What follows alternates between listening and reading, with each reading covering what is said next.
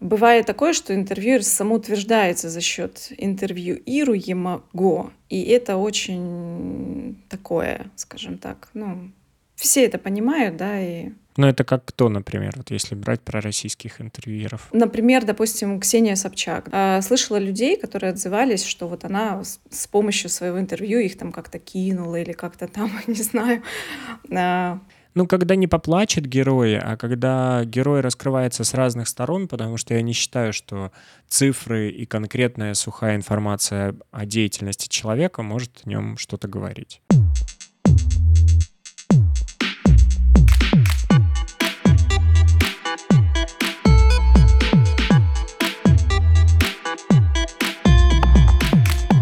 Сегодня в гостях моего подкаста про бизнес необычный гость, человек, который создал, а, мне кажется, свою систему обучения английского языку, английскому языку. Коуч, в прошлом педагог английского языка Мария Малышева. Здравствуйте. Да, Здравствуйте, здравствуйте. Мы э, с Марией находимся в разных, скажем, уже, наверное, континентах. У вас холодно, э, у меня жарко. И мы еще находимся в таких разных парадигмах. Мария обучает э, э, студентов английскому языку, и, и не только студентов, но еще и а, преподавателей, которые обучают английскому языку. А я тот студент, который постоянно учит английский язык и никак его не может выучить. Поэтому в этом плане у нас, мне кажется, вообще отличная, отличная команда. Вот, Мария, почему я решил, что мне интересно было бы с вами поговорить, и вам спасибо, что вы так быстро откликнулись и согласились. Потому что ваш путь, он интересен тем, что вы очень быстро э, стали популярны в Инстаграме. И я в этом увидел не э, какой-то нестандартный э, момент именно в вашем подходе, не в том, что вы делаете, там записываете рилсы, э, вы в принципе используете абсолютно все те же самые стратегии, которые многие используют э, в разных нишах. Но мне понравилось, что вы взяли, вы работали там всю всю всю вашу жизнь, да, вы работали э, преподавателем, и вы, э, скажем, ваш бизнес сейчас строите на теме, которая очень перегрета, и э, английский язык сегодня, мне кажется, это вообще, э, ну, во-первых, появляется очень много компаний, которые это предоставляют, появляются э, ресурсы, на которых можно этому, э, можно этому обучиться. Ваш вектор, который выбрали вы и на котором вы строите ваш бизнес, он больше про психологию, и он больше про вот менторинг и коучинг, а, а эта тема мне очень нравится, потому что с этой стороны я никогда не смотрел на английский язык. А, расскажите, насколько это была ваша бизнес-стратегия, и, а, или это было все совершенно случайно? Вы пришли именно к этой стратегии? Да, Евгений, спасибо вам большое за вопрос, спасибо за приглашение, мне приятно быть у вас. Вы знаете, существует глобально, в моем понимании, два типа мотивации. Одна мотивация к чему-то доброму, светлому, вечному, а другая от. Соответственно, от чего-то там плохого, бедного, не знаю, тяжелого, повседневного, я не знаю, ну, как бы вещи какие-то, от чего мы хотим уйти, унижения, может быть, каких-то провалов, ошибок и так далее. И у меня в жизни срабатывает чаще всего вот эта вторая, как раз мотивация от. Кто-то скажет, что это не экологично, кто-то скажет, там, вот, это все-таки как бы не очень, но я считаю, топливо, оно и в Африке топливо, поэтому для меня, например, эта вещь срабатывает. У меня так было и в подростковом возрасте, в общем-то, как я сделала в английском прорыв. И так случилось э, в определенный момент в моей уже взрослой жизни, и если вы говорите, что я быстро стала популярна в Инстаграме, это действительно правда. За 6 месяцев мой аккаунт вырос на 90 тысяч человек без ассистента, без всего. То есть я жена, мать двоих детей, у меня реально клиенты. То есть Инстаграм — это даже не начало моей работы, скажем так. Да? То есть мои реальные mm-hmm. как бы, клиенты — это сессии. Вот. Но, как, наверное, есть такая поговорка, что тот, кто стал известен вот в одночасье, да, overnight success в английском есть такое слово, все-таки это долгий путь, и что-то вот просто шло, шло, шло, как бы вот эм, улучшалось, вырастало до этого времени и, наконец, скажем так, бабахнуло.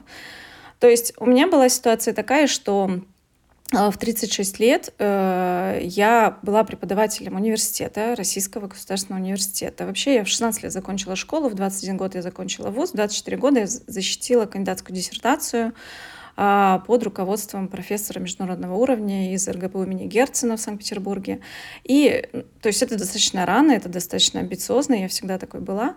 И тогда у меня были вот как раз э, такие упования, что к чему-то, да, вот к жизни, наконец-то, интересной, э, чтобы она была и насыщенная, и финансы, и путешествия, такая молодая, красивая, знаю английский, да. Ну и тут, как говорится, разбежался об забор э, все это все это закончилось, потому что наша реальность как бы была другая. И 15 лет я отработала в ВУЗе с 2000 2004 по 2019 годы. И я ушла из вуза в 2019 году на учебные 19-20 годы я уже не вернулась. Я ушла э, кандидатом наук, доцентом кафедры. И, в общем-то, я приняла такое решение, которое во мне зрело несколько лет. И там было два фактора. Э, они, я бы сказала, сложно сказать, какой первый, какой второй. Здесь однозначно был финансовый фактор. А, потому что мне все время приходилось еще подрабатывать, чтобы мне обеспечить какой-то даже просто более-менее образ жизни в маленьком городе, чтобы вы понимали, я из Великого Новгорода, здесь 200 тысяч э, ну, населения, то есть никаких как бы баров, я не знаю, каких-то мерседесов этого нет. И второй был момент, то, что э, система, которая есть в ВУЗе, она очень неповоротливая. И я, я такой человек, который должен верить то то, как бы, чем я занимаюсь, если это ну, лишено смысла, то я просто начинаю себя ощущать, как я просто продаю свою жизнь за определенные деньги. Причем даже еще и очень маленькие деньги, очень небольшие деньги. То есть мне очень важна идея в жизни. И вот тогда, когда, наконец, этот кризис как бы нарос-нарос, а, то я вот приняла решение уйти с университета. Я ушла в никуда, да, так что у меня стратегии не было, отвечаю вам, не делайте так, как я.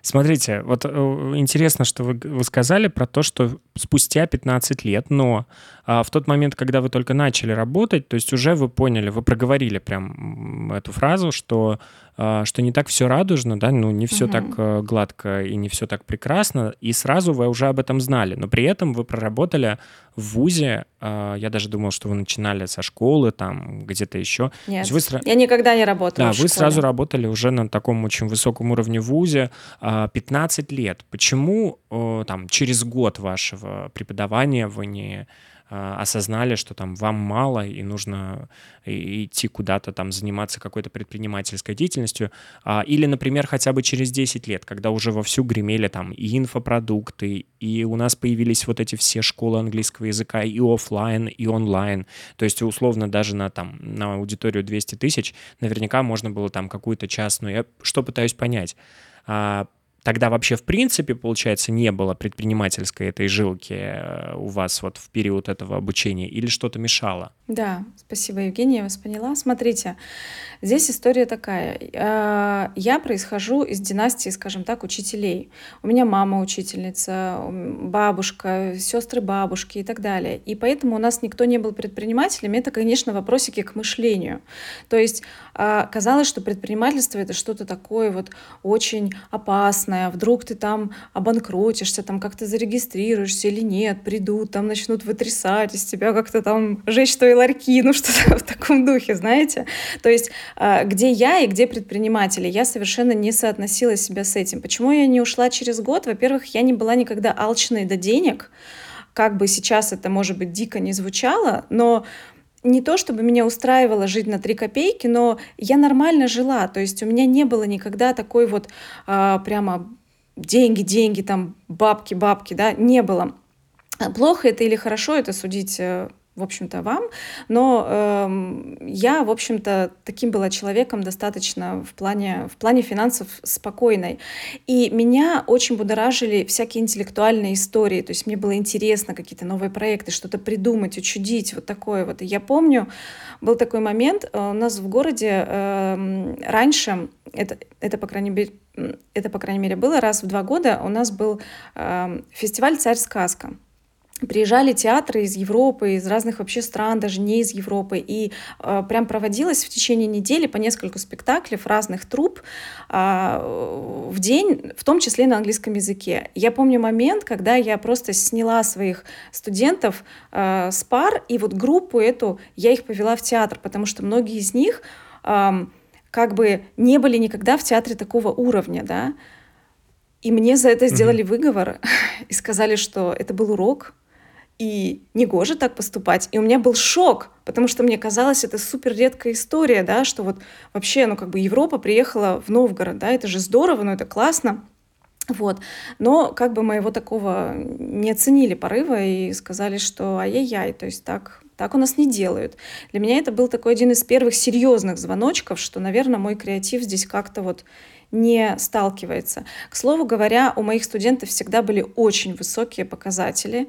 Они в большинстве своем пошли работать в школы. Они очень сильные учителя до сих пор у нас в городе. А, прям даже методисты какие-то, ведущие гимназии и так далее. То есть это не то, что я, знаете, такое, эх, молодая такая заводила была и эм, как бы просто такая, типа, своя девчонка. Нет, я действительно давала очень хорошие результаты. И я думаю, что еще второй момент, отвечая, почему раньше я в предпринимательство не пошла, эм, то, что я думала, что ну где-то вот, ну как бы вот, ну вот сейчас вот я вот заживу, ну вот не в этот год, но вот в следующий, вот, вот я защищу диссертацию, и вот я, ну как бы вот заживу. Вот, к слову говоря, когда я защитила диссертацию э, в 2007 году, следующий год был настолько для меня просадка финансовая вниз, это ужас был, потому что у меня ушла аспирантская стипендия, с одной стороны, а с другой стороны еще э, ВАК, Всероссийская аттестационная комиссия, не утвердила меня в, вот, в звании, там это долго достаточно раньше происходило, и то есть как бы вообще такая история. Поэтому я чего-то ждала и думала, вот, ну вот сейчас, ну вот мои же коллеги живут, мои же коллеги живут, и как-то вот они вот так вот все. Потом я уже стала, когда анализировать, я поняла, что у одной коллеги муж судья, у другой коллеги муж там бизнесмен там, и так далее. То есть, по сути, они оплачивали хобби, как бы такое своих жен. Вот. Смотрите, вот, э, вот интересно, что все-таки мотивацией изначально были, были не деньги. Вы вот четко сказали, что а, в какой-то момент а, там перевесило, что вы не можете реализовать себя, там вот то, что вы предлагаете элементарно. Я уже просто не да. первый раз это слышу. Вот у меня знакомая, например, она полностью сменила свою сферу деятельности, она была учителем английского языка, но а, поняла, что те программы, а, которые есть в школах, угу. которые она должна соблюдать, она не хочет соблюдать, потому что по ним невозможно выучить язык. И вот эти все ее там э, песни на английском языке, которые она давала, фильмы, которые она давала, это все воспринималось в штыки э, той программой, и которая спускалась сверху, и она ее не устраивала. Поэтому на самом деле здесь дико интересно, что вот вы в какой-то момент поняли, что вы хотите продолжать в английском, но не по тем правилам, э, которые предлагает вам э, система. Вот, и, наверное, это ключевая, да, история, по которой вы начали что-то придумывать, потому что каким образом появился а, в слове, а, там, в вашей программе, в вашей а, в креативной концепции слово коучинг? Угу. Спасибо вам за вопрос. Смотрите, как это все выглядело. Э, звучит очень вроде бы логично. На самом деле э, все это было менее так красиво, если внутрянку эту посмотреть. Когда я ушла, я была в жесточайшем выгорании, причем я задавала себе всяческие вопросы, вообще моя ли это сфера. То есть английский, э, как бы это настолько была безответная любовь, в моем понимании, в моей метафоре. То есть, когда я отдаюсь вся этому, а мне отдача поступает даже вот финансовая или там сдерживание вот этими деканатами определенными, да, вот каких-то инициатив. А, программы снова поступили, надо было на аттестацию их писать и снова переписывать. Это старье все, господи. Просто эм, для меня это было вот очень про такую безответную любовь. И я в какой-то момент подумала, а люблю ли я действительно? Может, уж просто легче вот нафиг, ну, как бы это бросить, вообще забыть про любовь и просто вот, ну, скажем так, из расчета создать какие-то взаимоотношения, допустим, с, э, с SMM нишей или с какими-нибудь с макетами там рекламными делать, или там таргетологом быть, директологом. К слову говоря, э, у меня была э, интересная такая ситуация, ну, возможно. для вас. Когда я была в девятом классе и заканчивала его, мама меня повела эм, к профориентатору на такое ну, как бы самоопределение, потому что у меня были вопросы, языки, либо идти по музыке, потому что я хотела идти в профессиональный пианизм, скажем так. Э, вот. И человек, который меня интервьюировал вот тогда, то есть я сделала кучу тестов, и со мной сделали интервью, сейчас я понимаю, что она была супер некомпетентна. То есть это был 90, типа там, 6 7 наверное, год. Она была очень некомпетентна. Я сейчас, как взрослый человек, уже могу это оценить, глядя назад. Но тогда ей надо было что-то сказать по итогу этих тестов, и она мне сказала такую вещь. Она сказала, ты знаешь, ты сможешь все. Вот что бы ты ни захотела, вот куда бы ты сейчас ни пошла, юрист, экономист, там, психолог, языки, музыка, у тебя получится все. И тогда, мне было 14 лет, я подумала, класс. Ну, то есть, реально, понимаете, я ей поверила. Я поверила просто какому-то рандомному человеку, поэтому совет всем, кто нас слушает, у кого есть дети, заплатите однажды психологу, просто скажите, скажи моему ребенку, что ты можешь все. И вот я сейчас только недавно осознала, что во мне жило это все-таки убеждение, оно во мне поселилось тогда в 14 лет, и только недавно в 40 лет я его прям осознала, вытащила, что оно тогда началось. И поэтому, когда я уже понимала, что у меня безответная любовь с университетом, да, это был, например, 18 год, я установила приложение Инстаграм, одна из последних в мире, мне кажется, мне казалось, я когда вошла туда, там все уже просто были в Инстаграме, я такая, окей, я освоила э, вот в шестнадцатом году профессию директолога, в семнадцатом профессию директолога и совмещала ее там с университетом. Я э, в Яндекс Директе там все прокачалось, огонь там делаете, ну, как бы рекламной кампании, в Инстаграме там я делала рекламные вот эти макеты, кучу курсов закончила. И когда в девятнадцатом году, в мае, все-таки вот я подала уже на уход из университета, э, то Э, тогда я подумала, может быть, действительно мне пойти там СММщиком или кем-то таким. Но тогда я осознала одну простую вещь. Если я захочу быть СММщиком, я сейчас стану на стартовую черту вместе со школьниками, с таджиками, прости господи, как бы ничего не имею в виду, да, вообще с кем угодно, с, людьми, с людьми без образования, с десятью образованиями, вообще, то есть я полностью становлюсь в один ряд вообще со всеми. И я выкидываю свою экспертность, вот эту многолетнюю, да, подтвержденную там всячески. Хотя она тогда и ругаема была, и все такие, фу, кандидат наук, вот Инстаграм выдает, типа, в конве сделанные, типа, сертификатики, вот это правильно, а ты там... Ну так, да, 17 лет, получается, жизни Выкини выбросить. свое. Да, ну, да, 15 лет жизни выбросить, да. Э, и я тогда осознала, что все-таки нет. И я благодарна себе, моему окружению, которое меня тогда поддержало. Оно, в принципе, у меня очень маленькое. Э, вот. И они меня тогда поддержали, и я как-то от этого отдохнула. И откуда слово коучинг взялось? Очень смешно. Буквально я просто, как я уже сказала, я ушла в никуда. Не повторяйте это в домашних условиях. да? А, я ушла в никуда, и э, я забила просто в, по в поисковик что-то такое, вроде как бы такие слова, потому что, ну, я подумала, я же знаю английский, у меня полностью, я, я вообще бесшовно хожу по интернету, вообще бесшовно, да, то есть у меня нет никаких преград, и должна быть какая-то система, которая вот сейчас прям самая передовая, вот прям номер один. И я забила что-то вроде там best, там, техник, teaching English или learning, ну, что-то такое вот очень очень базовое. И мне вышел сайт, э, программа Neural Language Coaching. В общем-то, он меня заинтересовал. Я созвонилась с автором этой программы. Час. Мы с ней разговаривали по телефону из Великобритании. Она мне объяс... там на все мои вопросы отвечала. И, в общем-то, вот так и начался мой здесь путь. Подождите, вот вы сказали, вы взяли и позвонили, да? Это тоже такое, ну, непростое действие, а, взять там и кому-то позвонить. Откуда силы? Потому что это уже какое-то проактивное действие для того, чтобы что-то начать.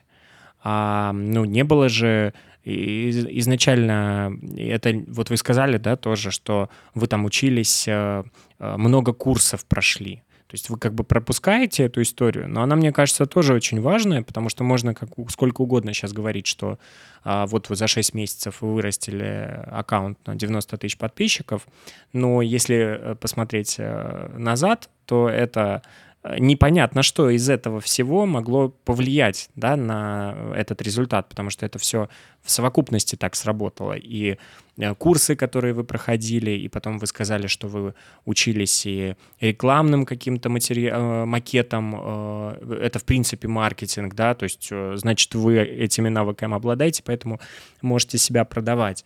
Ну а вот когда вы позвонили, у вас уже была конкретная идея, что вы бы хотели эту программу здесь, в России, реализовывать? Смотрите, э, я тогда думала только про себя, чтобы как бы мне создать определенный доход. Потому что когда я ушла из университета, мой муж сказал, я вижу в каком то состоянии, я готов, чтобы ты не работала, но ты должна понять, что мы всегда будем работать, ну, мы всегда будем жить на условные 50 тысяч рублей в месяц. Вот это будет как бы бюджет нашей всей семьи. Потому что он у меня врач, он хирург, и это реальная зарплата врача в маленьком городе. 40-50 тысяч рублей в месяц. Да, он работает в областной больнице. А, как бы, эм, э, в общем-то, и тогда для меня это был не столько даже вызов вот такой финансовый, хотя я понимала, что мы не сможем э, вставить двери, там, сделать потолки навесные, то есть мы в недостроенной квартире какой-то там жили, вот, и это все как бы тянулось, да.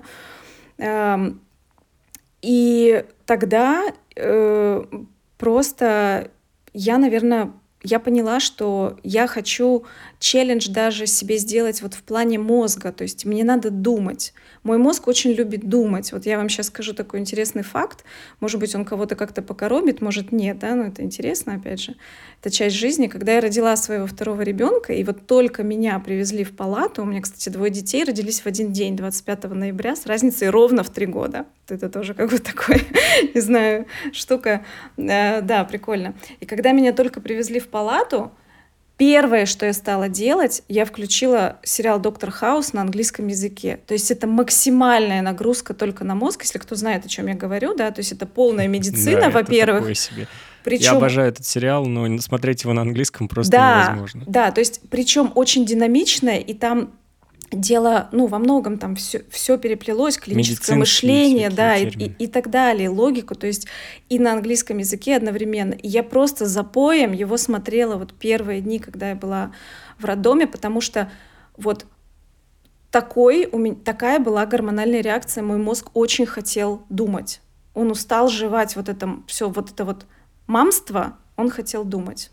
Мария, вы сейчас просто, мне кажется, опровергаете самый главный миф, который, э, мне кажется, у огромного количества людей, что женщины э, весь свой мозг в момент беременности отдают э, на ребенку, и в этот момент у них уже ничего не остается. Поэтому это прям отличный, мне кажется, поинт для нашей беседы, потому что вы, у вас была обратная реакция. Я надеюсь, что у многих такая реакция, и все это реально выдумка и стереотип стигматизация.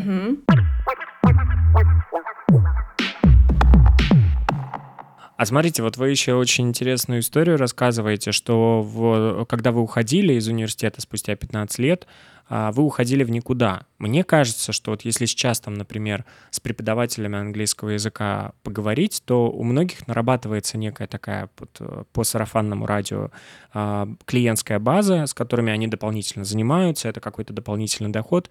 И когда там а, вырастает во что-то большее, это либо в инфопродукт, либо в какую-то школу, еще что-то, как правило, всегда за этим есть э, там сотня, 200, 200 там учеников, Э, которые являются изначальной аудиторией э, преподавателя. Вы говорите, что вы уходили в никуда. Смотрите, у меня была тема следующая.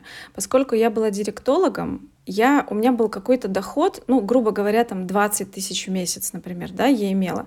Я считаю, что это достаточно в никуда, потому что это было в 2019 году. То есть это такое, что э, мы, моим детям тогда было 3 и 6 лет, и я оплачивала их там садики, кружки. Вот это была моя статья расходов, в принципе, на которую вот эти 20 тысяч уходили. А, Что касается учеников, я всегда очень много занималась репетиторством, причем супер успешно. У меня были э, студенты, которые поступали в топовые вузы России. Более того, поступали в МГИМО бесплатно. Несколько человек, э, сдавая ЕГЭ на высочайшие баллы, внутренний экзамен, их там известные всячески. Вот. Э, то есть я готовила к ЕГЭ, готовила очень сильно, была в городской комиссии по ЕГЭ много лет. Вот, и как бы э, эта вещь мне известна. Но я занималась только офлайн. И когда у меня уже были маленькие дети, то у меня офлайн было совсем мало. То есть э, я так, то есть как бы вот как объяснить? Я уходила в никуда в том плане, что я даже по скайпу не умела вести уроки, чтобы вы понимали, да? То есть я, я ушла в девятнадцатом году, как оказалось, это была супер умная история, потому что потом бахнул ковид, да, в, 2000, в 2020. Да, буквально через несколько месяцев. Но я на тот момент вообще не вела никаких онлайн-уроков, у меня не было онлайн-учеников, у меня было несколько офлайн, но я с ними попрощалась и не хотела вообще, то есть меня просто тошнило от этого, и я понимала, что мне нужна какая-то другая парадигма, вообще по-другому, другая техника, другая методика. И Вместе с этим я осознавала, что у меня есть семья и дети, которые периодически болеют там и не ходят в садик, э, остаются дома. У меня есть э, вот эта моя там работа директологом, допустим, которая немного времени, но все равно отнимает какие-то домашние дела, и мне нужно обязательно заложить время расти. Как я буду новую какую-то программу осваивать, если я сейчас пошу на репетиторстве? То есть нет, да, как бы либо одно, либо другое. Поэтому я ну, решила зубы на полку, сейчас что-то освою, а потом в перспективе это вроде бы как бабахнет. Но никакой вообще уверенности не было, потому что я не видела ни одного примера перед собой, подобного мне. Ни одного. Ну, то есть вот э, коучинг, мы сейчас про это говорим. То есть этого не было, э, и вы, когда это нашли, этому нужно было обучиться сначала? Или это изначально программа, Конечно. которая там вами была придумана и сделана? Нет, нет. А, и дальше произошла такая история. То есть я, когда забила вот эту, нашла эту программу, там на сайте был вебинар вводный, ну просто как обычно знакомительный автовеб, я его посмотрела, посмотрела, что да, это какая-то другая, э, это какой-то другой подход. Но с коучингом такая история, что в двух словах очень сложно объяснить человеку так, вот чем отличается преподавание от коучинга. Все будет как-то стрёмно так немножко звучать. Единственное, что можно взять какую-то метафору и с помощью метафоры это смочь объяснить. То есть эм, коучинг, он про партнерство. Это не директивная такая, так, открывай учебник на странице 11 и давай там упражнения фигари. А, например, коучинг, он очень про э, вытаскивание внутренней цели, что вам нужно. И это в партнерстве, давайте искать. А как лучше, где ресурсы взять и так далее. То есть это вот как бы э, вот такая история больше. И это, конечно, очень сильно отличается от преподавания. Э, ничего подобного я не встречала в своей среде, не слышала даже этого слова именно применимо к языку. И когда я посмотрела этот автовебинар, там была кнопка что-то вроде schedule a call, то есть э, забронировать звонок с вот автором этой программы, Рэйчел Мари Пеллинг. А, плюс это был уже декабрь 2019 года, программа стоила 1300 фунтов, чтобы вы понимали, то есть это типа там 100 с лишним тысяч рублей, это очень много было, да, при там зарплате мужа 50, например. Вот, и что мы решили сделать? Мы с ним это обсудили. Вот э, с, как бы с Рэйчел мы там тоже мы созвонились, я ей задавала вопросы, она мне очень терпеливо отвечала, потому что мне нужно было понять, во что сейчас вообще я вкладываю. Потому что предыдущие мои знания, они были как вот воронье гнездо такое, знаете, вот все, тут макеты, тут какой-то визуал, тут там что-то такое, таргет, там, и вот все какое-то такое. И мне у меня пришло осознание, что мне надо полирнуть свою экспертность, что экспертность, которая вузовская, вот школьная, она не продается. И это так и есть. Сейчас я уже понимаю, что я была права. То есть сейчас я четко вижу, что все, что касается процесса, народ уже устал годами ходить, ходить, учить, учить, носить, носить эти деньги. И ни конца, ни края этому нет. Пусть это дешево, но это бесконечно. И народ уже уходит от процесса, ему нужен результат. Пусть это будет четко обозначенный дедлайн, конкретные цели и, соответственно, замеримое, что можно проверить результат. И каждая сессия будет прям сильно продвигать. И вот я нашла, слава богу, очень быстро в лице как раз вот вот этой методики, я на ней обучилась, и, соответственно, я сертифицированный Neural Language Coach. Э, это такой бренд, нам даже запрещено его переводить, но если на русский язык это называется нейроязыковой коуч, что-то вроде такого. Но вот вы сказали, что на тот момент не было средств для того, чтобы оплатить обучение, то есть вам пришлось войти в какие-то долги, взять кредиты? Что... Да, это кредитная карточка, конечно, с нее хоп. И тогда, тогда еще можно было международные было... платежи делать. Да, да, снесли тогда эту сумму, и это была очень большая для меня сумма, и, в общем-то, я прям, опять же, создала себе мотивацию от то есть от вот этого состояния должника я должна выплатить, да, вот. Ну, слушайте, ну многие, многие, э, для многих это мотивация, кого-то это наоборот дезориентирует как-то и демотивирует. Но э, многие учатся, и многие проходят э, там эти курсы, и находят, скорее всего, также э, эти курсы в других странах, да, обучаются.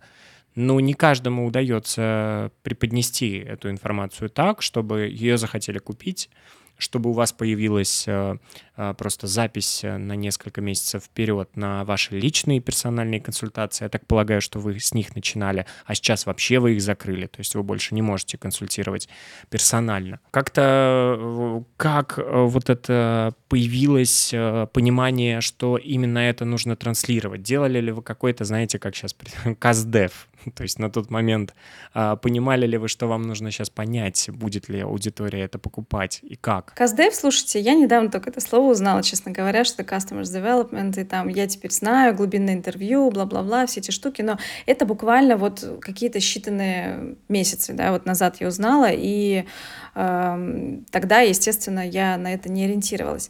Я вам хочу сказать так, я никогда не слышала эту формулу где-то у кого-то другого, но сама для себя я вывела такую формулу высокого дохода. Это три компонента. Глобальная — это экспертность, мышление и бизнес-модель. То есть, смотрите, если человек суперэксперт в своем деле, он, ну, например, как я, нищий преподаватель университета, забитый или там сидит в НИИ или что-то еще делает. Э, я сейчас понимаю, что кучу агрессии я могу огрести, но я, опять же, работала 15 лет в госсистеме, поэтому... Ну, Имеете есть, право. Я имею право, да. Я считаю, что я имею право, и я, в общем-то, много что сделала в этом плане для страны. Выпустила много студентов, и как бы не год и не два. Вот. Второй момент мышления, то есть когда у вот такого человека возникает мысль, а может быть не это единственное вообще развитие событий, там, может быть есть что-то большее для меня, может быть я чувствую в себе потенциал, потому что есть же люди, которые за рубль лежать и за два бежать, да, вот и за рубль как бы лежать, вот может быть здесь и подходит эта история. Опять же, коллеги, если вы сейчас меня слушаете, не обижайтесь, потому что я понимаю, в школе это совершенно разные вещи, и за рубль как бы там лежать, ты будешь за, за рубль вообще бежать в три раза быстрее, я это понимаю. Но глобально просто как мышление, да, таких, ну, то есть людей все уже по накатанной, то есть все привычно, все понятно, вот год за годом, каникулы, бла-бла-бла, сессии, отчеты там, да, стабильность. И вот я, наверное, все-таки из людей, которые за два бежать. И когда такой человек, а, он наслушался всяких мотивационных спикеров, Тони Ли Робинса, всяких ли кого-то еще, которые там что-то, прокачка мышления, там, ты там давай, мечтай, там, dream big, и всякие такие лозунги за жизнь, да, ура, патриотизм, то это сама по себе неплохая вещь. Но если экспертность и мышление объединить, а бизнес-модель равна нулю, то в моем понимании сразу картинка знаете, таких полупьяных матросов, которые вот бегут на зимний за Ленина, кто такой Ленин, куда мы бежим, кто нами командует вообще, что происходит. Ну и, конечно, их там все, всех положили этой очередью, да, из автоматов, кто первый бежал. То есть для меня это что-то такая вот дичь. И поэтому э, я видала таких людей, возможно, даже невозможно, а я сама таким была, когда я думала, боже, я сейчас начну там постить в Инстаграм что-то лихорадочно. Как это вообще укладывается в какую-то логику, систему, какая стратегия, ничего не понятно. И здесь вот как раз входит бизнес-модель в чат, скажем так. То есть человек должен очень четко представлять, какая у него бизнес-модель. И продвижение в Инстаграм — это только крупица вообще всего, что происходит. И я, как человек, который, э, скажем так, у меня оба ведущие полушария, с одной стороны, я очень эм, мыслю метафорами, и я легка на креатив и всякое такое. С другой стороны, я очень люблю логику, системы, алгоритмы, четкость. Это в моем аккаунте видно. У меня есть пять ключевых метрик, которые я всегда отслеживаю. И я четко понимаю, если у меня сейчас что-то вот в этом месяце финансово, допустим, неудачно, там нет клиентов или что, я сразу вижу, откуда растут ноги, и именно из этого места, а не из другого, потому что вариантов несколько. Знаете, как хирург, когда вот он пальпирует живот, и если одна точка болит, значит одно, а другая вообще другое. А человек не понимает, у него просто болит живот. Вот поэтому я сейчас призываю всех, кто э, кому откликается моя история, кто как-то себя немножко вот э, здесь э, слышит, видит, да, как-то подумать, какая у вас бизнес-модель, потому что у меня ее не было. И когда я пошла учиться на нейроязыковой коучинг, программа прекрасная, я ее абсолютно могу рекомендовать, но оно дает экспертность и, возможно, немножечко мышления. Но бизнес-модель не дается вообще никакая, то есть вам нужно понять, что ее придется добирать. Я это знаю на своем опыте. Я сразу же это сообразила в первую неделю обучения там, что, наверное, этого не будет. Поэтому я взяла еще одно супер дорогостоящее обучение. Оно стоило 150 тысяч рублей. Не хейтите меня никто, но даже мой муж об этом не знал. Я просто поняла, что это то, что мне нужно. И вот, то есть представьте себе, преподаватель, который до этого курсики по 3000 рублей покупал, ну так, здесь чуть-чуть, здесь чуть-чуть, и ну, вдруг ну, простите, он купил вы, да, вы, вы решаете одно, сразу два больших да, курса. одно за сотню, ну как бы официально, скажем так, с мужем, и другое в тайне вообще от всех, да, а, мне не дали рассрочку Тиньков, поэтому я оформила карточку Тиньков и пол, полностью ее снесла, полностью. Опять же, не повторяйте в домашних условиях. Я никому это не рекомендую, но если меня спросить, сделала бы я снова так же, я скажу, однозначно сделала. Я это сделала 17 января 2020 года. И что это был за курс? Это был курс Андрея Парабелума, виртуальный коучинг. Он, он называется э, Андрея Парабелума больше нет. И это, кстати, тоже такой момент, что если бы я профукала тогда свой шанс, Андрея не стало через полтора года после того, как я вот это обучение купила. То есть там исключительно было про бизнес, но все равно вот в этой коучинговой среде. То есть оно все было про э, ваше направление. Там даже не было особо про наше направление. То есть это так называлось красиво. На самом деле э, от коучинга там было достаточно мало что, поэтому вот это моя экспертность и это и вот это второе обучение, они идеально вообще как пазл совпали, потому что в одном не было одного, а в другом не было другого, зато у них как бы две были вот разные цели. Я хочу сказать, что вместе со мной учились, которые люди тоже на коучинг, вот на нейроязыковой коучинг, на вот этом курсе Neural Language Coaching. А, опять же, еще раз скажу, учеба прекрасная, я могу ее рекомендовать, но вы должны отдавать себе отчет, что денег вам это не принесет, если у вас нет бизнес-модели. И у кого не было бизнес-модели, у них как не было денег, так особо и нет. Либо вообще нет, либо чуть-чуть есть.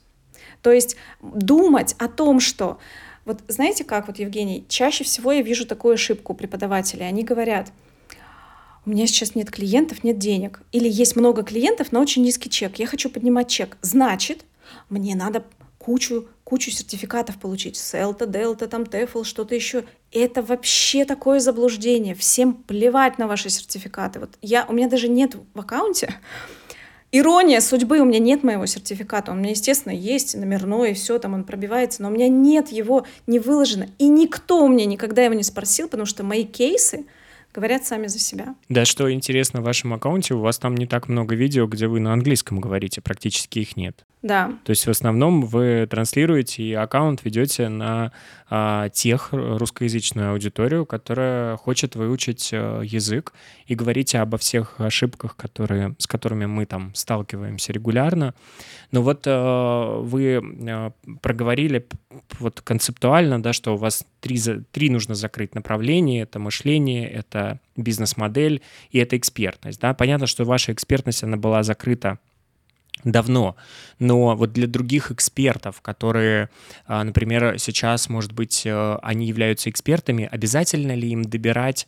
Понятно, что мышление, да, это их, ну, например, э, та же бизнес-модель, это же есть продюсеры, которые могут э, заниматься продажей. Понятно, что нужно понимать, э, как там все устроено, чтобы не обманули и так далее. Но в целом есть такая профессия, она тоже развивается, и тебе не обязательно там изучать воронки продаж, вебинары, какие-то платформы, которые тебе нужно использовать. И, или все-таки вам нужно было это обучение для того, чтобы изначально концептуально понять, а в чем будет продукт. Потому что, мне кажется, это самое главное вот в вашем кейсе, не в том, каким образом вы будете его там продавать, выстраивать эту автобивебинарную воронку, еще что-то, еще, а в том, что вы будете продавать. И не было бы сейчас вот этой концепции, да сколько бы вы ни вкладывали э, в технические какие-то средства и в рекламу, вряд ли бы это сработало. Однозначно. Вообще я вам скажу так, что я ничего не вкладывала ни в технические средства, ни в рекламу. Вообще ничего, никогда, ни копейки. А, единственное, что я купила, это кольцевую лампу себе, но я думаю, все могут, ну, как бы ее себе купить, но и, ну, там, скажем, ноутбук, да, просто обычно никакой не игровой, там, для ведения сессий, ну, то есть, скорее всего, у человека завалялся, наверное, ноутбук, даже, кстати, iPhone я себе не так прям давно купила, потому что у меня просто был обычный телефон, Android какой-то там, Xiaomi обычный, а, обычно совершенно, вот, и когда вы говорите про бизнес-модель, мне кажется, здесь есть небольшое недопонимание. Вам кажется, что это вебинары, что это сложные воронки продаж. Нет. Когда человек работает один, а я работала одна до, эм, ну, скажем так, глобально, вот я запустила две вещи только вместе с продюсером в конце сентября этого года. Да? То есть представьте, я два с половиной года вообще работала одна. То есть когда я уже запустилась с продюсером, у меня уже был 90 тысяч аккаунт. То есть в принципе, мы уже запустили полностью на моих на подписчиков.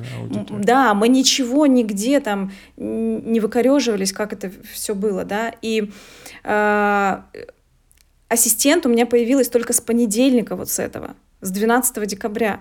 То есть э, Интерес в том, что я это все сделала сама, и мне это было очень важно, потому что когда у тебя нет денег, когда ты вообще не уверен в себе, эксперт или не эксперт, ты выходишь на совсем новый рынок вообще, какая там эм, ну, конкуренция, вроде все уже в Инстаграме добились всего, а ты там где-то как бы позади планеты всей, ты не можешь себе позволить, например, ну, нанять какую-то команду, что-то такое вложиться, а вдруг это все пукнет, как бы, ну, на какие шиши ты свои эти обязательства будешь реализовывать.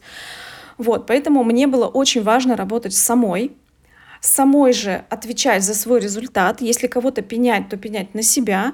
И, соответственно, если кого-то хвалить, то хвалить себя. И потом уже, если моя история выстрелит, то пригласить уже в эту успешную историю других людей, как я это и сделала. А с мышлением тогда как история происходила? То есть вот, ну, понятно, что вот 15 лет работаете, и очевидно, можно дальше продолжать. Вот что такого могло произойти, что вы поняли, что окей, мне вот этой суммы недостаточно, больше так не хочу. Вот что, что могло произойти? Ведь у вас и э, и в первом, и во втором, и во многих поколениях преподавателя, и наверняка были какие-то моменты, что вы вот сейчас так отзываетесь тоже об э, не об этой профессии, а о том, что наоборот пытаетесь тем самым мотивировать этих людей, я это прекрасно понимаю, не обижаете.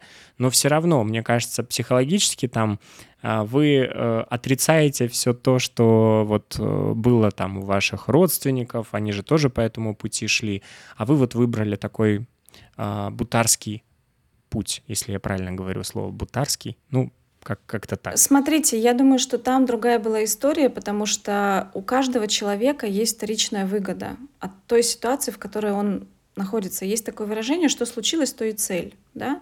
То есть все, что в жизни человека случилось, так или иначе, это Эрик Берн сказал эту фразу, что случилось, то и цель. И, например, моя бабушка, она была учителем э, в советские годы, она была супер уважаемым человеком. Они писали там статьи в газете местной и так далее. Я же родилась тоже в маленьком городе, достаточно в Кирове. Э, если кто знает, привет, если кто нас слушает из Кирова. Вот. И э, она, э, она, допустим, ну вот там работала. И ее вторичная выгода была в том, что она уважаемый человек, человек, ее любили, постоянно внимание, э, общение классное, все это вот. Ну, то есть это была тогда как бы норма жизни. А мама моя, когда она была учителем, там было все не так радужно, были тяжелые 90-е годы, и вся эта голодуха, задержка зарплаты, и, в общем, что попало.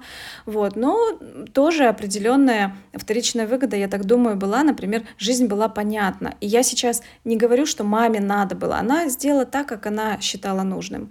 Мне, я думаю, все-таки э, я э, очень про себя поняла, что я люблю челленджи. Мне нужны челленджи, когда я себе ставлю даже вот, например, этим летом я, я сделала челлендж для себя. Я учила турецкий три месяца с 1 июня до э, как бы до 1 сентября, 4 сентября я сделала интервью на турецком.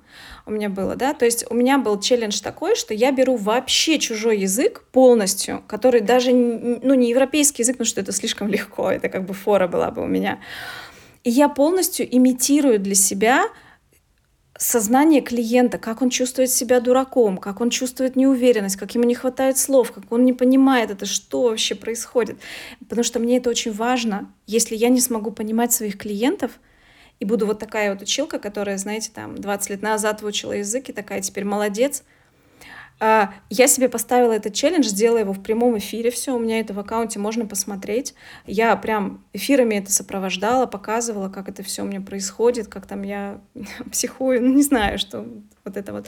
И я поняла, что просто вот это мой формат, дел, э, челленджить саму себя и и вот это достигать. Это то, что дает мне драйв и вот такое счастье, наверное, какую-то наполненность. Все-таки, если вернуться к мышлению, вот вы продавали ваши консультации, даже не консультации, наверное, а уроки, да, это были уроки, вы готовили там к ЕГЭ и так далее. Это называлось наверняка просто как дополнительные занятия. По какой сумме изначально вы их продавали? Это было 500 рублей за полтора часа. А потом, э, вот буквально недавно у вас был открыт наверное, недавно. Вот нас, когда я начал за вами следить, это, может быть, месяца три назад, у вас были консультации по 17 тысяч, если не ошибаюсь. Да, 17 900. Да, коучинговая консультация, которая э, там тоже полтора часа где-то, да, Два длилась. часа она идет. Два, Два часа. часа, да. Угу. Ну, э, в целом это даже не плюс, не умножить на два, это умножить на... Э, угу. 20, ну где-то... На 40, мне кажется. Я имею в виду, что это сильно сумма разнится, поэтому вот мне интересно, а как вы смогли транслировать аудитории, что вот теперь такая цена, и не чувствовать, что а, а как же другие преподаватели, а как же вот, ну, я вроде как на уровне нахожусь на, с теми, кто преподает сейчас в том же университете, мы вроде и в одном городе до сих пор находимся, и, возможно, мы общаемся, а я вот продаю свои консультации за 17 900, а он за 500 рублей консультирует людей. Вот как с этим работать? Смотрите, э, я скажу так, очень легко поднимать э, и вообще ставить любую цену на свой продукт, когда вы понимаете, что ценность кратно превосходит цену. Вот, к примеру, 5, 5 э, миллионов рублей. Это большая сумма, ну, наверное, как бы, ну, не маленькая, да, вот просто для обычного человека все-таки это большая сумма, 5 миллионов рублей на данный момент. Но если я продаю на Авито за 5 миллионов рублей, например, новый джип Mercedes, я понимаю, что он стоит, ну, я не знаю, сколько сейчас он стоит, ну, к примеру, там 10 миллионов, ну, наверное, больше, да. То есть я понимаю, что ценность его реально, она в два раза превосходит 5 миллионов рублей. Я легко напишу в это Авито, вобью этот ценник 5 миллионов рублей. А, здесь то, что было за 500 рублей, и то, что сейчас за 17 902 часа, это совершенно две разные вещи. Это два совершенно разных продукта. В каком плане? Это, кстати, тоже новый формат, между прочим, который я придумала. Я раньше никогда с этим не сталкивалась, и люди, которые ко мне приходили, чтобы вы понимали, я больше ста таких уже консультаций сделала просто за лето. Это чисто было тест мой, потому что эм, просто как бы тест ну, как бы тест гипотезы и все. Вот. И я начала с 6 900 и поднимала каждые 5 человек на 1000 рублей. То есть спрос растет, вы поднимаете цену? Каждые 5 мест я поднимала на 1000 рублей. Я даже особо об этом в сторисах не объявляла. Когда в, э, я это начала в середине июня 2022 года, и я это, э, последнюю консультацию я провела в начале октября, потому что просто настолько была запись, и люди вот, вот, вот просто так размазались на это все, что я уже И все. И до сих пор мне пишут, каждый божий день я разгребаю директ, огромный запрос на вот эту историю.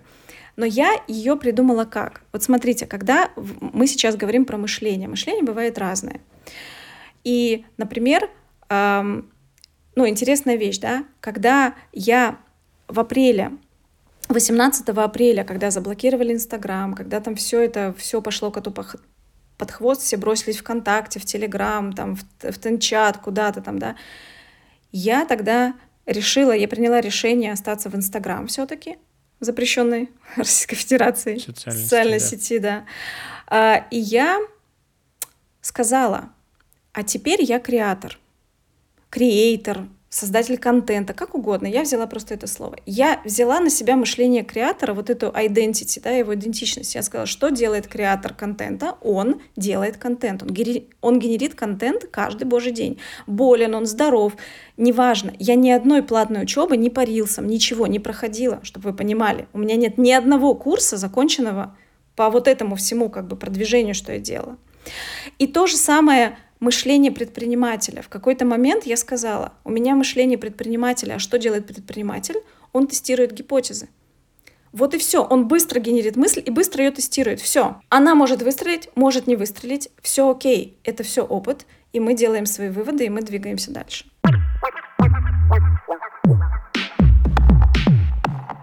на запуске вашего продукта вы не остановились, на ваших консультациях, вы создаете свою школу школу конкретно коучинга а, для преподавателей уже непосредственно.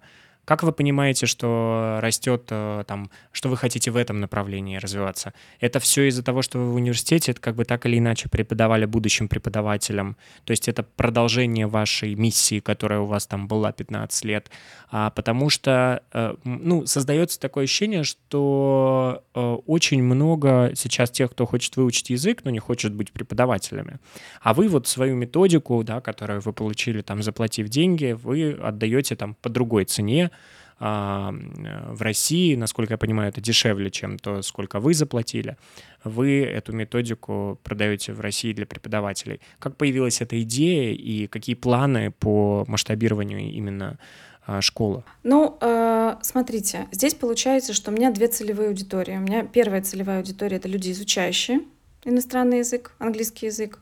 А, и вторая целевая аудитория — это учителя, которые следят за мной, э, мои посты, скажем так, берут, переснимают мои рилс, всякое бывает, э, ну, как бы, ну, как бы есть и есть, да, мне, мне подписчики это присылают, все равно я все это знаю, ну, как бы я к этому отношусь спокойно, вот, э, но дело в том, что с одной стороны, я очень люблю языковой коучинг. Это совсем другой подход, это совсем другие люди, клиенты, это совсем другие результаты. Это просто кайф, прошу прощения за вот этот сленг, но это действительно это удовольствие.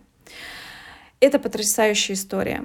Но потом э, мне стали писать э, люди, которые преподаватели, они стали мне задавать, просто в директ стали писать задавать мне много вопросов. В тот момент у меня было, это был июль 2021 года, у меня было э, две с половиной тысячи подписчиков, и я, например, уже стабильно зарабатывала 250 тысяч в месяц, стабильно. То есть с маленьким блогом абсолютно нормально зарабатывать большие деньги. Вопрос только в том, что если вы продаете курсы, за тысячу рублей, да, или там за пять, то вам нужно сделать много продаж. Если у вас маленький блок, вы не сможете сделать много продаж, поэтому вы должны быть на, на высоком чеке, чтобы сделать, например, три продажи, да, э, и, соответственно, столько зарабатывать. Мне стали писать преподаватели, задавать какие-то вопросы, и что-то я им там отвечала иногда в директ, что-то там это, и я поняла, что есть тоже такая нужда, есть такой запрос. И э, так совпало, что э, я увидела, что проходит э, марафон, Натальи Грецкой, э, которая в Инстаграме делала известный очень марафон «Трудно быть блогом», но он там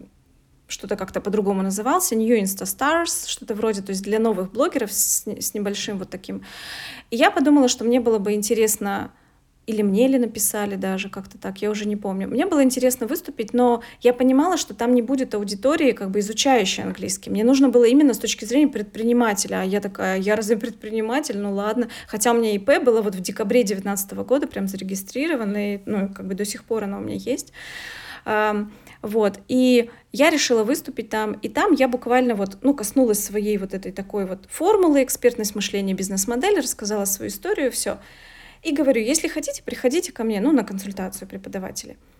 И ко мне написало несколько человек. И я подумала, вау, может быть, я им тоже как-то могу помочь. И я взяла по вообще какой-то супер смешной цене, очень-очень низкой, э, три человека. И когда я, то есть моя здесь была заинтересованность такая, я была вообще одна, когда я проходила этот путь, да, то есть тайно взяла этот кредит, снесла эту карточку, у меня там ночи не спала, потом думаю, господи, а если мой вот этот директ, Яндекс Директ там не нагенерит столько, чтобы мне закрыть там этот кредит, а муж узнает, скажет мне, боже, там, куда ты нас там в долговую яму вогнала, все это. Я была одна вообще. И я подумала, что поскольку самая лучшая целевая аудитория — это мы сами в прошлом, да, я подумала, что я абсолютно понимаю этих людей. Мне было настолько легко понять вообще движение их мыслей, потому что это я сама была еще недавно. То есть как бы э, я начала зарабатывать, допустим, через полтора года после того, как я ушла из университета, я начала вот там по 100 тысяч рублей в месяц, ну и дальше, дальше, дальше, да, я там уже очень быстро, в принципе, росла. Мне было очень понятно, как им помочь, и я подумала, вот как, вот как бы я для себя бы сделала эту программу, да, вот если бы я тогда была. И я объединила эти вещи, экспертность и бизнес-модель, и сначала их протестировала в индивидуальном формате, они получили очень классные результаты, потрясающие. Потом еще я провела 12 человек, вот так вот, 12 друзей Оушена, 12 апостолов, там, я не знаю, как хотите, э, через свои такие вот индивидуальные штуки. И потом я решила, да, я могу, наверное, сделать это все-таки в группе, и вот сделала сейчас первый а раз. А как вот вам удалось э, от этого шлейфа а, там отказаться? Ведь э, действительно а, вот эти топики мы учили в университете, в университете тоже, кстати, а, в школе у нас был тоже отвратительный английский язык, но я думал, я всегда думал так, что ну это я не учу, поэтому ну у меня не получается. Хотел бы, выучил. И вот такая же стратегия у, у учителей наших. Если бы хотел, выучил бы. Но то, что мне давали выучить наизусть какой-то топик, в котором я не понимал вообще, что там, мне надо было просто запомнить эти слова, и тут же они выветривались, как только я выходил из э, школы, что не было там какого-то такого игривого формата, то есть когда я могу учить то, что мне интересно, и ровным счетом также выучить английский язык. То есть не обязательно всем эти дурацкие топики на ту тему, на которую мне не интересно.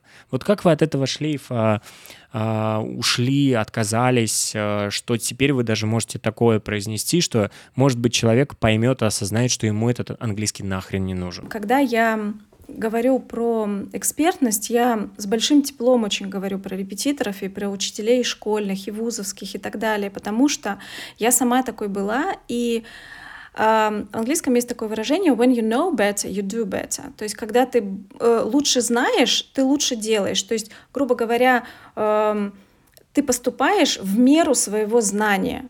И поэтому мы все стараемся, мы же не хотим тянуть деньги из учеников да, годами. Возможно, это бизнес-идеи некоторых, скажем так, очень популярных школ да, онлайн, которые все-таки отдают себе в этом отчет, да, и, скажем так, эм, это тоже ну, присутствует такая идея. Я не утверждаю этого, но возможно. Но учителя однозначно, конечно, они стараются как можно э, лучше и больше вот это сделать. Но э, проблема в том, что мы научены работать в парадигме процесса. У нас со второго класса, вот сначала учили с пятого, я, например, с пятого учу английский, да, с пятого класса, теперь со второго, теперь уже хотят там чуть ли не с первого, еще и два языка.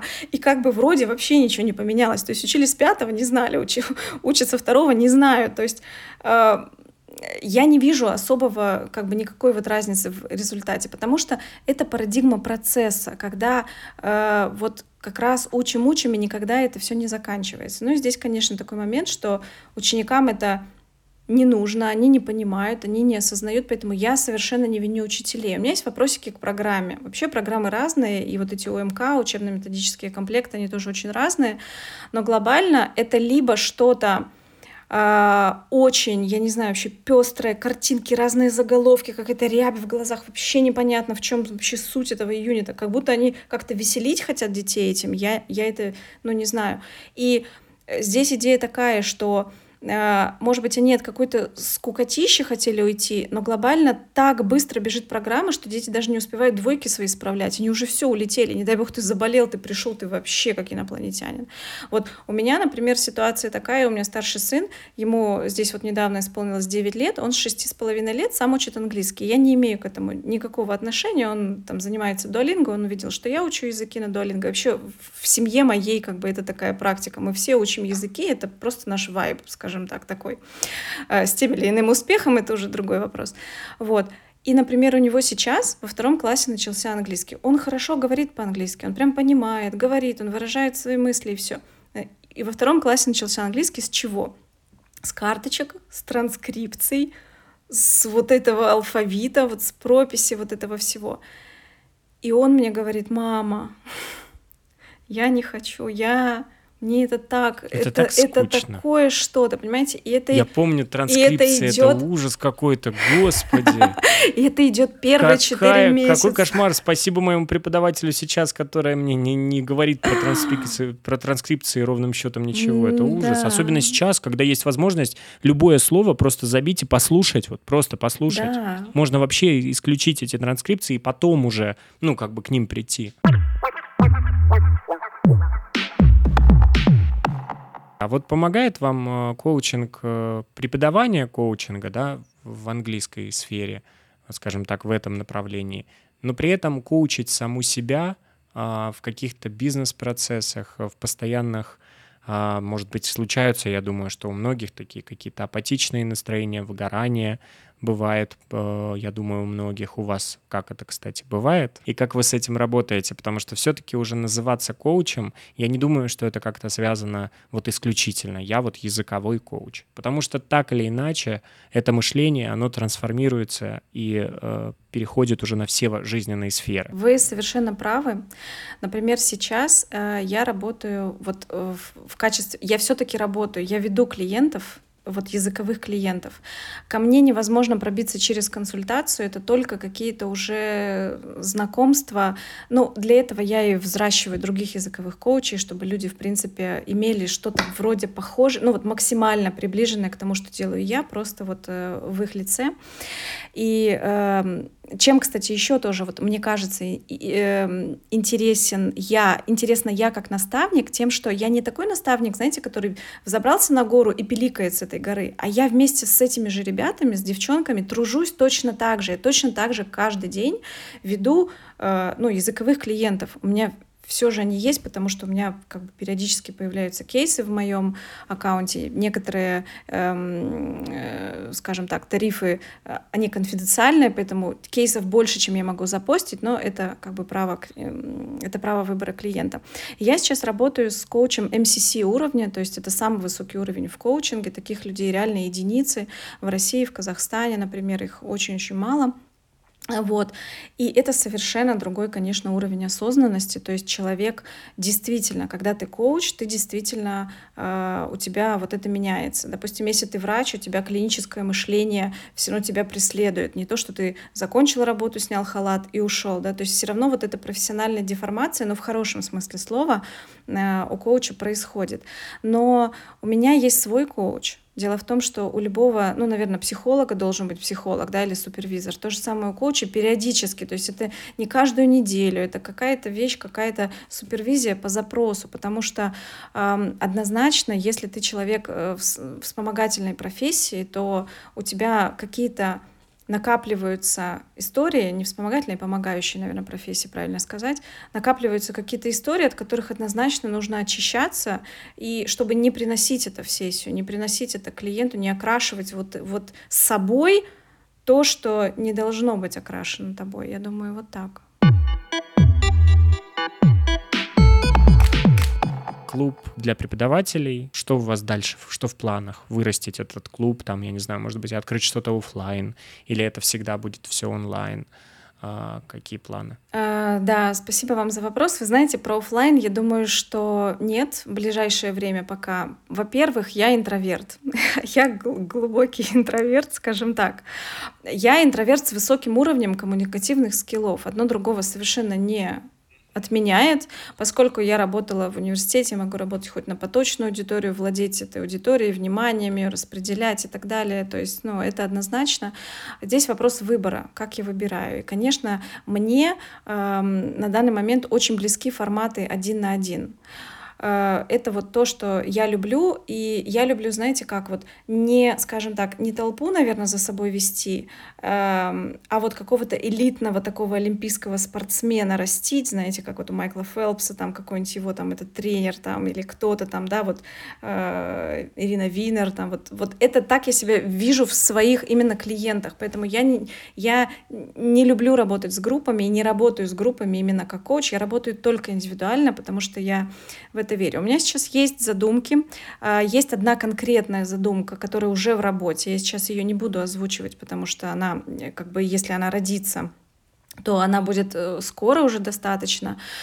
А, и э, мне очень легко генерить идеи, потому что я научилась красть как художник. Когда мне нужен какой-то свежий контент, вот, вот сейчас все маркетологи кинут в меня по помидорин, э, но я никогда не смотрю своих, своих конкурентов. Потому что если я хочу генерить новый контент, я сразу себя обрекаю на плагиат. Сразу. Поэтому, когда я хочу генерить новые идеи, новый контент, новое что-то, я всегда смотрю другие сферы вообще.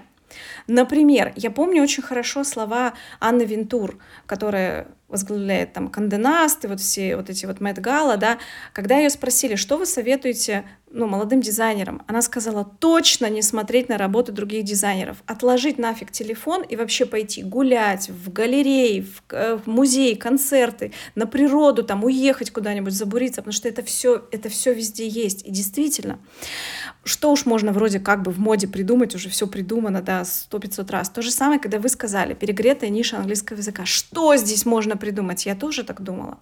На самом деле вы даже не представляете, какие на стыке разных вещей можно придумать, когда я ну, э, когда мне нужны новые идеи, да, я иду, например, а, слушаю одно, смотрю другое, в дизайн, в каких-то мотивационных спикеров, мозг, Э, архетипы, я не знаю, там дизайн человека, еще какие-то штуки. Это потрясающе, то есть настолько изобилие этого всего. И когда вы говорите, что была ниша перегрета, вы это в самом начале подкаста сказали, я с вами совершенно согласна, но э, да не обижаются на меня коллеги, это очень, она перегрета очень однотипными историями, которые все заточены на процесс. И это, грубо говоря, как рынок такой, да, где плюс-минус все одинаковое, то есть количество огромное, но плюс-минус все одинаковое, да, вот и, и в плане цены, и в плане как бы внешнего вида, вот такое. А это что-то совсем другое. Мари, если сегодня э, вам напишет или позвонит э, Илон Маск и э, предложит полететь в космос, понятно, что скорее всего на Марс лететь без обратного билета придется. А, что вы ему ответите? Понятно, что вы ответите ему на английском языке, что с этим у вас не будет проблем, но все же э, да или нет? А, нет, нет, потому что у меня есть семья, у меня есть ответственность перед моим мужем, перед моими детьми, перед моей мамой пожилой. И у меня есть ответственность определенная. Если бы я была одна, гол как сокол, то я как угодно могу гробить свою жизнь или там ее куда-то вести, но Здесь у меня есть определенные обязательства, поэтому я бы сказала нет. Ну, плюс такие, как бы это не совсем моя мечта, и я, наверное, в этом плане э, осторожный человек. А как вы балансируете? Вот э, вы говорите про ответственность, про то, что вы осторожный человек, и при этом э, два кредита для того, чтобы взять обучение. А, прыгнули в бездну, не понимая, что из этого выйдет. То есть как вы научились э, балансировать между тем риском, который может привести к результату, и тем прагматизмом, который вас не, не заставит там погрязнуть э, в долгах или еще угу. в чем-то? Я благодарю вас за прекрасный вопрос. Э, дело в том, что есть такая фраза, Э, я слышала, что все возможно тому, кто, ну там, скажем, более грубо, да, было, ну, скажем, все возможно тому, кто охренел до нужной степени. Вот если вы охренели до нужной степени, вот я охренела в свое время до очень нужной степени, и тогда не возникает вопроса. То есть, если ты стоишь на, эм, на краю скалы, И, ну, как бы ничего, ну, то есть, типа, приятный летний день, солнышко, ветерок, бриз, ну, вряд ли ты прям как бы ринешься туда. Но если на тебя, я не знаю, стая каких-то орков бежит или, ну, что-то такое, какое-то там прям чудовище, да, и все, то а вот от этого точно смерть. То там еще ну, как бы какой-то доля какая-то выживания. Вдруг там кто-то растянул одеялко, там какой-нибудь э, этот альпинист, да, вот там прилег, и ты как раз раз там и, и приземлишься. То есть вот эм, мне кажется, когда больнее оставаться где ты есть, тогда эм, я не скажу, что легко, никогда не будет легко. И, конечно, сейчас мне гораздо легче, потому что сейчас у меня другие Э, абсолютно финансы, у меня там и, и подушка безопасности есть большая, там на много месяцев вперед и так далее. Но эм, в, первые, в первое время есть люди, которые говорят, ой, вот мне страшно, я подожду, когда не будет страшно. Первый шаг никогда не не будет страшно, то есть не будет такого. Эм, ну, момента, когда не страшно. Просто страшнее оставаться в том, что ты есть. Вот как-то так. И мне еще очень помогло э, такое упражнение, такой вопрос. Перечислите три вещи за последнее время, которые вот являются вашими какими-то супер достижениями. Э, я перечислила вот эти там, ну, 3-5 можно, да, там, в принципе, 3 достаточно. Я перечислила три вещи. И потом человек задает вопрос, а э, что из них связано с риском?